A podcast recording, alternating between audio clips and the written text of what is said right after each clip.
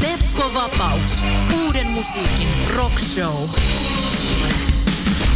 Me on saatu ensimmäistä kertaa ohjelman nuoressa historiassa nyt vieraaksi Maija Vilkkumaa. Lämpimästi tervetuloa Maija. Kiitos.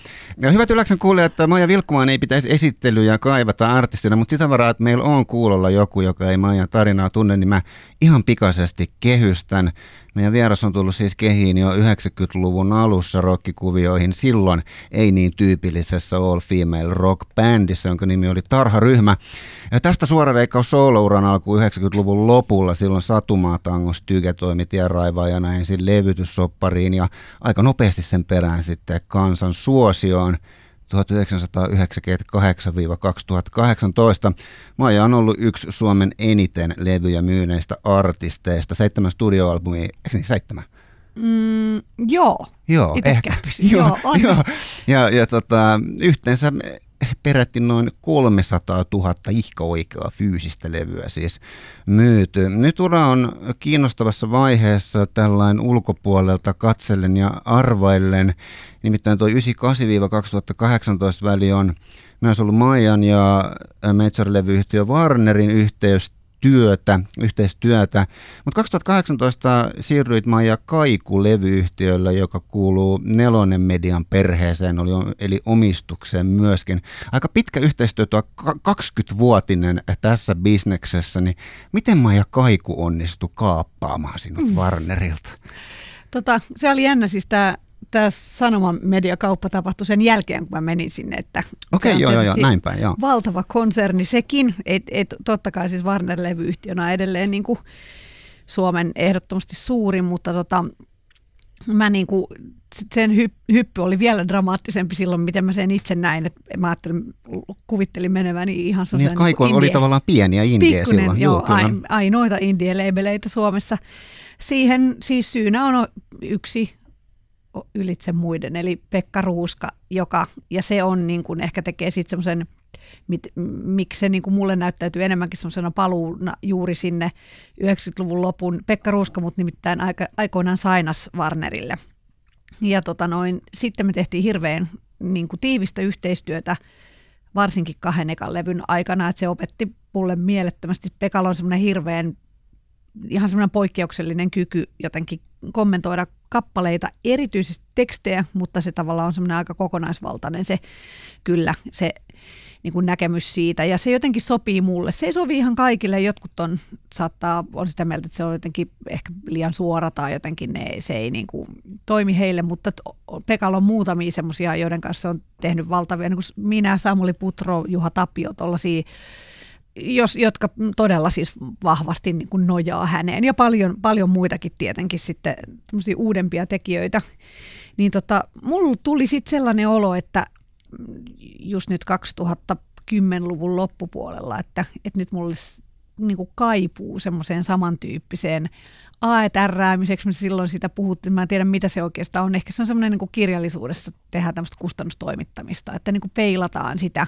haastetaan vähän sitä tekijää ja, ja, tota, ja sitä kautta saadaan niin kuin siihen omaan kirjoittamiseen sellaista, sellaista niin kuin tietyllä lailla uutta potkua, mutta ehkä enemmän se on vielä sellaista mä olin, musta tuntuu, että jot, mä, mä olin jotenkin, että mä oon aina tehnyt aika paljon hommia niiden mun niin kuin biisien kanssa, että mä aina niin kuin kirjoitan niitä uudestaan ja uudestaan ja uudestaan, mutta sitten musta välillä tuntuu, että Pekka on mulle semmoinen niin ultimate semmoinen, mä näen sen vähän, että mä oon semmoinen niin pingispallo, ja nyt mä sanon pingis, niin mä tajusin, että se on aivan väärä, vasta tarkoitan siis flipperiä. Aivan. Mä oon niin kuin flipperin pallo, joka laitetaan jotenkin niin kuin käyntiin, ja sitten mä menen siellä, ja sitten Pekka on, on ne semmoiset jutut sieltä, jotka pitää mut sellaisena niin kuin, silleen jossain semmoisessa kohdassa, josta mä sitten pääsen semmoiseen tietynlaiseen kirkkauteen, jonka mä koen, että on ihanaa myös pop olla.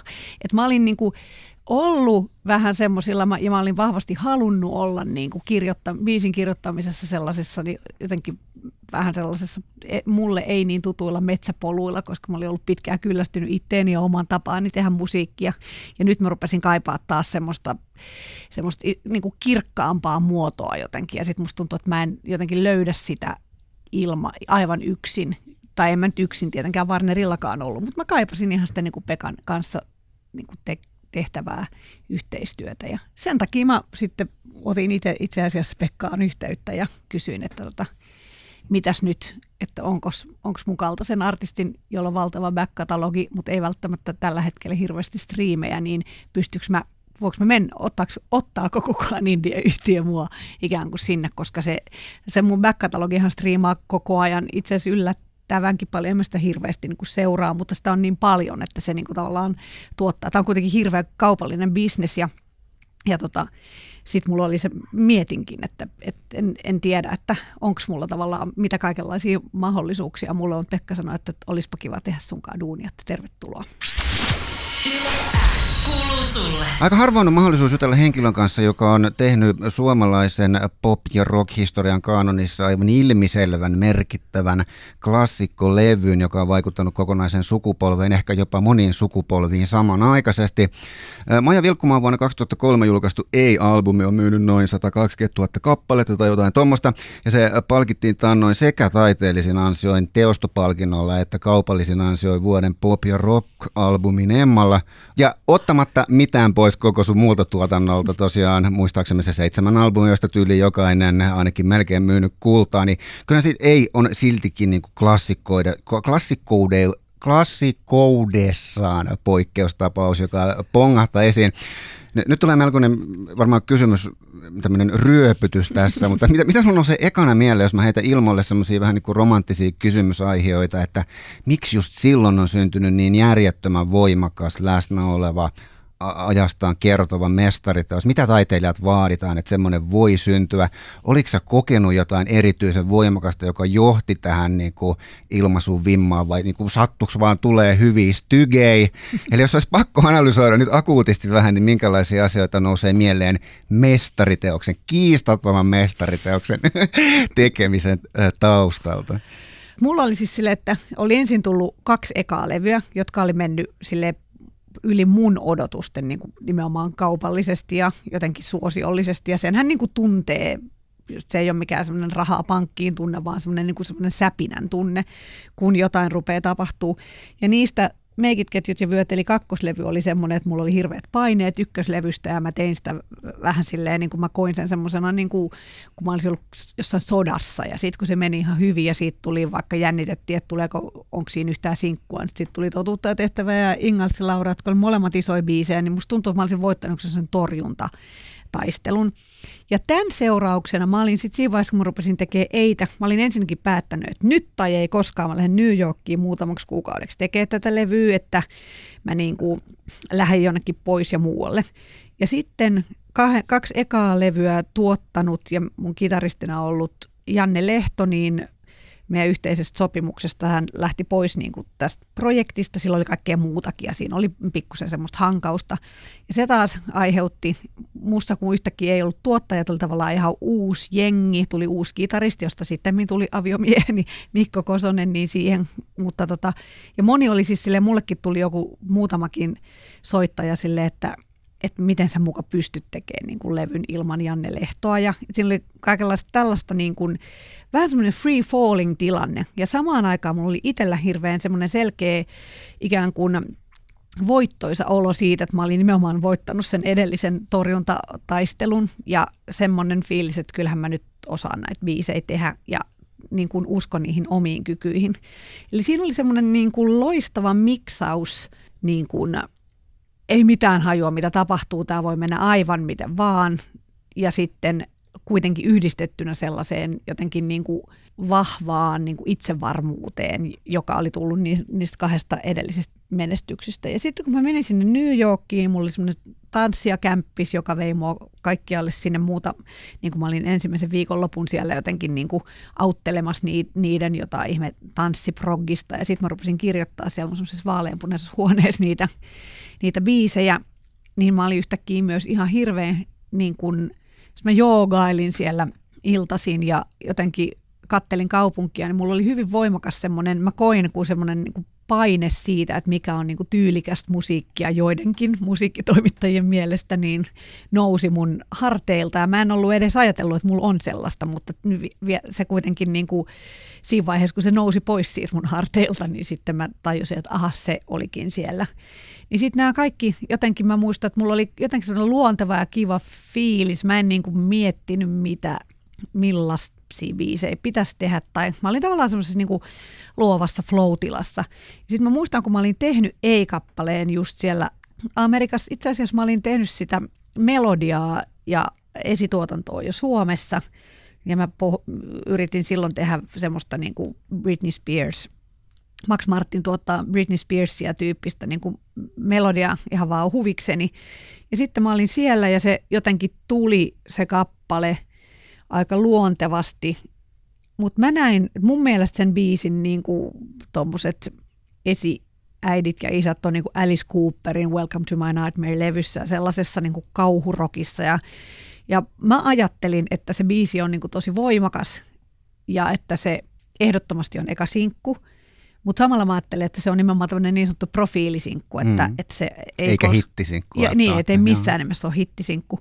Mutta just se, että on sellainen olo myös itsellä, että, että mä en tarvi mitään hittejä ja tästä, tästä niin kuin tota, tää on joka, ja että et var, vois, varmaan siellä on jotain muita sit hitimpiä, mutta tämä on ehdottomasti täytyy, että on semmoinen niin kuin, visio oli niin kuin hyvin vahva. Jos me ruvettiin tekemään sitä meidän bändin kanssa – niin kuin sitä esituotantoa ja tuotantoa, ja silloinkin musta tuntuu, että ekaa kertaa siihen asti sen levytysuralla, niin mulla oli sellainen, että mua ei pelottanut niin paljon kuin aikaisemmin, koska mulla oli aikaisemmin ollut sellainen, että musta tuntuu, että mikä ei ole niin hermostuttava paikka kuin levytysstudio. Mulla oli ihan hirveät paineet kaikista lauluraidoista ja kaikista. Ja että jos oli, jos oli jäänyt silleen, että esimerkiksi musta oli pitkää totuttaa tehtävää biisin lauluraita oli musta jotenkin ankee, että mä aina niin kuin silloin kun sitä kuunneltiin siellä jossain niin kuin miksauksissa tai missä vaan, niin mä pohjalta aina jossain tietyssä kohdassa rupesin juttelemaan ihmisten kanssa, että kukaan niin kuin kuulisi sitä. Niinku, mutta nyt mulla oli taas sitten semmoinen, että mä kuuntelin niitä ja mä en niin kuin tavallaan ruvennut juttelemaan siinä ongelmakohdassa, vaan, vaan oli, mulla oli niin kuin semmoinen vo, yhtäkkiä semmoinen voima, että – No, tämä ei ole ehkä vielä ihan tarpeeksi hyvä. Että katsotaan, mitä tässä voidaan tehdä. Mä olin siellä öitä, laulelin kaikki stemmoja siellä, niin kuin Pro Tools, opettelin käyttää, äänitteli itse kauheasti kaikki omia laulujuttuja. Ja niin kuin, että tavallaan myöskin semmoinen, ehkä liittyen just tähän semmoiseen itsetunnon kasvamiseen, että se pelko oli vähentynyt ja sen takia oli silleen niin kuin iloisella fiiliksellä kiva niin kuin pureutua niihin kappaleisiin. Et siinä oli niin kuin monta juttua.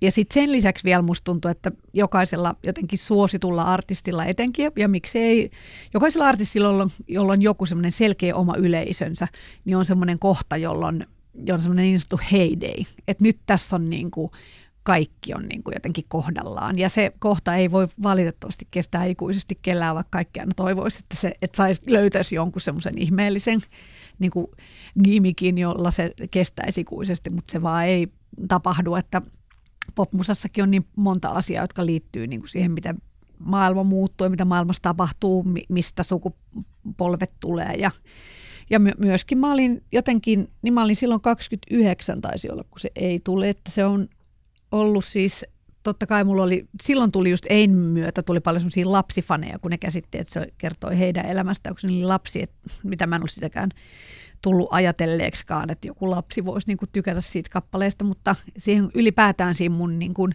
soolouran etenkin alkuvaiheessa niin kuin liittyi se mun sukupolven niin kuin dingo-faniudet ja kaikki tollaiset, jotka semmoisena tietynlaisena romanttisena mollina siellä soi. Ja sitten taas toisaalta se hard rock-fanitus, että me oltiin kaikki niin kuin kuunnell- mä olin kuunnellut ihan täsmälleen samaa musaa niin kuin kaikki muutkin mun ikäiset. Ja sitten siihen vielä ne Alanis Morrisetet päälle. Ja Red Hot Chili Peppersit ja tollaset 90-luvun alusta ja, ja U2 ja kaikki noin ja sitten ne suodattu, niin mä olin myös sen tavallaan niin kuin sukupolveni ääni silloin. Niin kuin ehkä se, sen heide ei tuntu just olevan niin kuin siinä kohtaa. Kyllä. No, tämä oli monisyinen analyysi, kiitos. Tää, tästä siihen tarvitaan siis monia asioita sen mestariteoksen luomisen, mutta jos tämä pitäisi nyt kiteyttää tässä, kun mä kuuntelin tämän puheenvuoron, niin päällimmäisenä mun nousee se nyt, hyvä kuulija, jos haluat tehdä mestariteoksen, niin suuntaa kohti New Yorkia, hanki vaaleanpunainen huone ja pistä joogat, niin sitten homma voi lähteä lu, luistamaan. Pitää muuten tolle, kun tuota, sä kuvasit tuota tilannetta, että sä oot studiossa ja jengi kuulee sitä biisiä, sä oot epävarma siitä, alat vähän puhumaan päälle. Täällä pitää lanseerata joku oma termi, koska me ollaan Friendien kanssa just viime aikoina aikoina otettu käyttöön tämä demokänni-termi, joka on siis päinvastainen, että sun demot ei välttämättä ole edes vielä niin hyvin, mutta sä oot hyvässä nousuhumalassa friendin seurassa. Tulee se hetki, että nyt mä olen esitellä mun omaa taidetta. Se on demokänni. Olisiko toi sitten joku niinku demoahdistus tai demon masennus tai joku vastaava? Se voi olla, koska mulle ei tule tuota demokänniä koskaan. Vielä mulla on paljon kavereita, joille tulee, että mä en ikinä soita demoja kellekään. Siinä on jotain, jotain niinku liikaa sulle. Se alkaa keikat nyt, tota, eikö niin helmikuussa? Joo. Sitten sit on helmi, maalis, huhtikuulle tätä kevään Joo. rundia. Niin tota, mä haluaisin esittää sulle tähän väliin yhden tämmöisen niin peruskysymyksen, mitä mä aika monesti lä- lähden tota, tässä ohjelmassa vieraiden kanssa pohtimaan niin esiintymiseen liittyen, kun esimerkiksi Olavi, Uusiviro Olavin kanssa ollaan juteltu siitä, että Olavi on, on aina kokenut niin kuin näin, että kun hän menee lavalle, niin hän laittaa niin kuin teatraalisemman Olavi Uusivirran päälle. Marabol, siis Maria Mattila ja Sanna Klemetti, eli Litku Klemetti, molemmat on, on kertoneet, että heille Marabol ja Litku Klemetti on ihan tämmöisiä niin lava-eläimiä, mm. että niin kuin ei mennä omana itsenä lavalle, vaan se on helpottamaan sitä vapautumista lavalla. Perttu Kivilaakso Apokalyptikasta kertoi, että hänellä tämä on niin kuin hyvin selkeä, että on niin kuin arkkiperttu, joka on, on niin kuin monisyinen persona, mutta sitten niin kuin lava, lavalle mennessä hän kytkee tämmöisen rock-idiootin päälle, joka helpottaa sitä, että voi moshailla menemään tehdä tyhmiä tanssiaskeleita ja näin. Mm. Onko sulla, sulla täm, täm, tämmöistä vai tämmöistä niin kuin meininkiä vai miten, miten sä koet tuon e- esiintymisen? Öö, niin, kyllähän toi selkeästi, siinä on paljon semmoisia niin pukeutuminen, meikkaaminen, kaikki tuommoinen, me kuunnellaan aika paljon musaa, niin kuin tanssitaan siellä, ne on kaikki siellä periaatteessa semmoisia niin rituaaleja, jotka johtaa siihen, että, että menee sinne lavalle ja pystyy olemaan.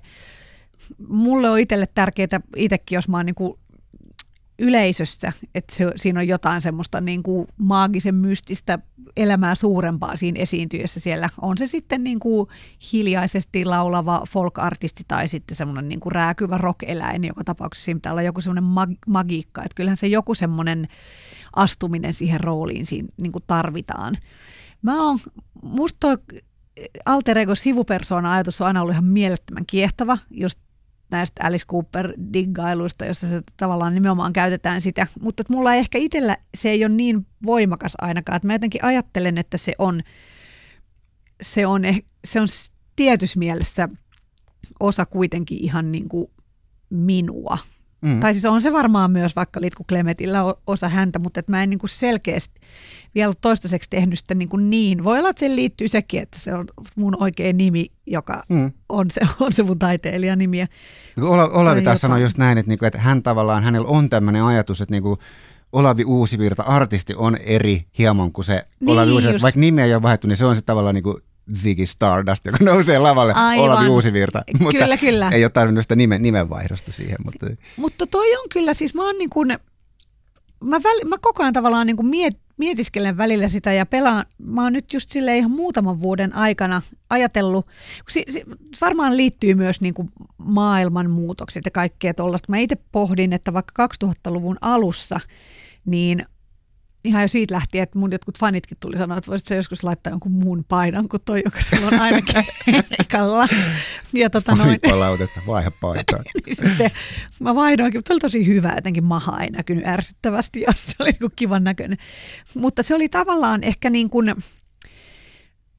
siinä on musta, se on semmoista niin kuin heilumista niin kuin sen välillä, että, että välillä on se, niin kuin, että on se biisi, jonka sä vaan esität ilman niin kuin mitään kommenrenkkejä. Välillä mm. on tosi vahvasti sellainen tunne, että mä haluan kertoa tämän mun tarinan niin kuin yrittämättä olla kukaan muu ikään kuin. Mm. Että mä haluan, että se on rehellinen ja suora se, se viesti ja että mä en halua niin kuin feikata mitään. No välillä taas on sitten vahvasti sellainen olo, se riippuu tietysti mikä se olo sillä, niin kuin siviili itsellä on. Että varsinkin sitten, jos on ollut kotona sipsuttelemassa ja vienyt lapsia puistoon ja ja jotenkin ollut vähän sellaisena varsinkin jos on vähän semmoinen niin kuin vaatimattomampi olo, ja minä nyt ei minusta nyt niin väliä, niin se täytyy jotenkin niin kuin saada pois päältä. Vä- väistää orastavasti epäonnistuvan keikan. Sitten niin. kytkeekin vähän voimakkaammin Niin, päälle. että sitten pitää olla semmoinen, että mä oon rocktähti. Mutta sitten, sitten mä saan kyllä toisaalta ihan hyvin, kun mä menen Alepaan, niin mä saan niin kuin helposti semmoisen niin kuin sisäisen, semmoisen toisaalta mä oon rocktähti niin kuin olon itselläni päälle. Että ehkä mä oon ollut liian pitkään Maija Vilkkumaa, että mulla rupeaa sekoittuu nämä nimenomaan niin kuin puhuttiin tuossa alussa, että sekoittuu todellisuus ja niin kuin mielikuvat ja mielikuvitus, niin kyllä, Kyllä. Mä, mä näen, että ne on jotenkin silleen kvanttifyysisesti niin kuin superpositiossa, että yhtä aikaa mä oon niin kuin molempia. Niin ehkä sulla onkin hei vaan jäänyt se rock-tähteys niinku kytkentä päälle niinku Se voi 247 jo moneksi vuodeksi. Ja se että- voi olla, että vaikka mä en ole ihan kuitenkaan niin kuin Michael Monroe niin kuin periaatteessa, jolla, joka selvästi on, sehän ei ole koskaan mitään muuta kuin rocktähti Michael Monroe. Selvästi Ainakaan niin kuin, silloin, kun on mediassa esillä. Se on totta, mutta et silloin jos katsoo se vaikka sen vaatteita, niin ei sitä Jep. näy missään verkkareissa. Mutta tota noin, että kyllä, kyllä mulla kuitenkin selkeästi on se arkimina, mutta kyllä, kyllä se vaatii sen, se, ja niin kuin siis semmoinen normaali ikään kuin vaatimattomuus, ja varsinkin semmoinen, mitä esiintyjän pitää tosi paljon varoa, että, että rupeaa kyselemään niin kuin lupia, ja, Jep. ja jotenkin tämmöinen niin kuin iskelmämaailmasta tuttu sellainen, että me olemme täällä palvelemassa yleisöä, niin se, se on musta sellainen, jota pitää varoa, että siihen niin kuin kuolee sitten he- helposti, ainakin, ainakin mä, mä kuolen, kuolisin. luotaan työntävää korrektiutta. No vielä vi- viimetteeksi, sä oot Maija taiteilijuutesi lisäksi vaikuttanut jo pitkään myös yhteiskunnallisena keskustelijana esimerkiksi Radio Suomen pyöreässä pöydässä. Ei lähdetä nyt tässä musaohjelman kontekstissa kotimaan eikä maailmanpolitiikkaan, ei sotiin, ilmastoahdistukseen eikä vihapuheeseen sen syvemmin siis näiden pohdintaa. Mutta kun näitä negatiivisia, ahdistavia, pelottavia ilmiöitä on jokaisen ihmisen vastaanottama päivittäinen informaatiovirta pullollaan, niin kaksosainen kysymys, taas tulee vähän epämääräisesti. Miten sä itse empaattisena ihmisenä käsittelet tätä kaikkea? Mikä on sun keino niin kuin pysyä positiivisena ja järjessään maailman painon alla? Ja sitten ehkä toisaalta, eh, mä, mä laitan sut nyt vähän vaikeaan positioon tässä, mutta mikä voisi olla sun viesti tähän pimeään aikaamme ja itse kunkin kuulijan arkeen, etenkin sellaisen kuulijan, jota maailman paino raskaasti painaa, että miten voisi olla niin samaan aikaan, tämä nyt menee tämmöiseksi yleiseksi pohdinnaksi, mutta miten voisi olla samaan aikaan niin kuin sekä tietoinen ja valveutunut, että voida hyvin ja kevyesti? Niin, Mä, mä, tämä oli vähän epäreilu kysymys kieltämättä. Ei, Että, kun mä- se kun voi mä- olla myös mahdoton kysymys.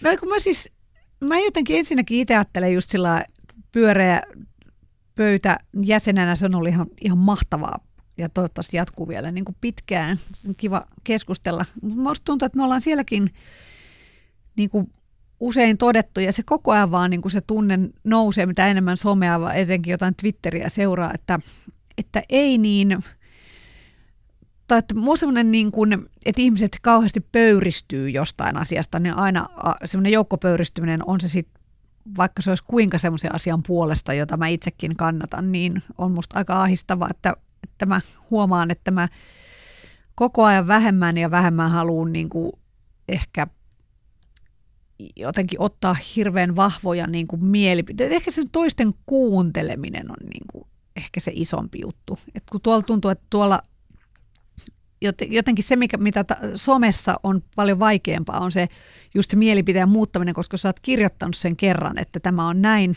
niin sit sun on tavallaan vähän niin kuin pakko sa- jäädä siihen. Toi on muuten totta, se on niin kuin paha mekanismi, koska sitten kun sä viisastut Niin. matkalla ja rauhoitut ja pohdit ja otat uusia näkökulmia, niin sit ihmiset ei tavallaan kovin helpolla jos sä muutat mielipidettä, sä haluat kertoa, että nyt ajattelinkin näin, niin sä et tarkemmin ajateltua. pysty Niin. siihen yhtä helposti, koska musta ainakin tuntuu, että jälleen kerran kvanttifysiikan superpositio, joka se siis liittyy, tarkoittaa sitä, että, että kvanttifysiikan maailmassa mikro-mikrotasolla niin kaksi hiukkasta voi olla samaan aikaan yhdessä paikassa.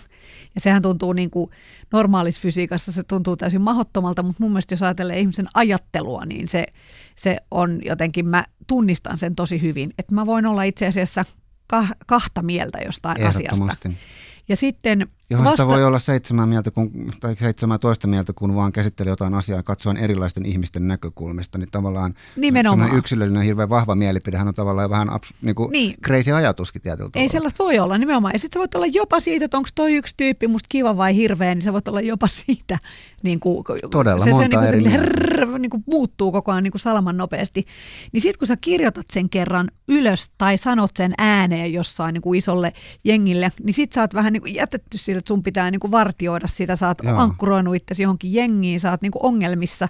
Ja kun se ei ole luonnollista ihmiselle olla Jep. niin vahvasti jotain mieltä jostain, niin, niin sitten, mutta siihen on mäkin siihen monta kertaa astunut siihen niin kuin ansaan, että luulu olevansa jotain mieltä ja sanonut se jossain mielenkuohussa ja sitten siitä on niin kuin vaikea, vaikea irrottautua ja sitten varsinkin jos se niin kuin, sitten jotenkin provosoi erilaisia loukkauksia jostain muualta, niin sit vars, varsinkin sit se kaikki niin kuin sekoittuu. Että, että ehkä se toisten kuunteleminen on niin kuin se juttu ja, ja jotenkin maailman jotenkin vaan seuraaminen ja pöyristymisen vältteleminen, vaikka kuinka pöyristyttäisiin, nyt yrittäisi niin kuin hengittää vähän aikaa ja etsiä jotain niin kuin muita näkökulmia ehkä. Ja sitten mä oon miettinyt just tosta, maailma on pelottava ja, ja tota, tuhoutuuko se ihan kohta ja niin edelleen, niin kai, kai siinä on niin kuin se, mitä ihmiset on niin kuin vuosisatoja, tuhansia niin kuin tehnyt, että, että sitten vaan se ei ole musta hirveetä, että jos tekee niin kuin mitä ihmisen on pakko tehdä, että ei vaan ajattele. Nauraa sille asialle, hymyilee, tekee välillä jotain muuta ja ei ajattele tuhoa koko ajan, koska se tavallaan niin kuin, se tuhon ajatteleminen, jos mikä, niin sulkee sun mielen, niin sä et pysty toimimaan enää ollenkaan. Hyvät Yläksän kuulijat, ei ajatella tuhoa ihan koko ajan. Maija Vilkkumaa, lämmin kiitos Kiitos. vierailusta.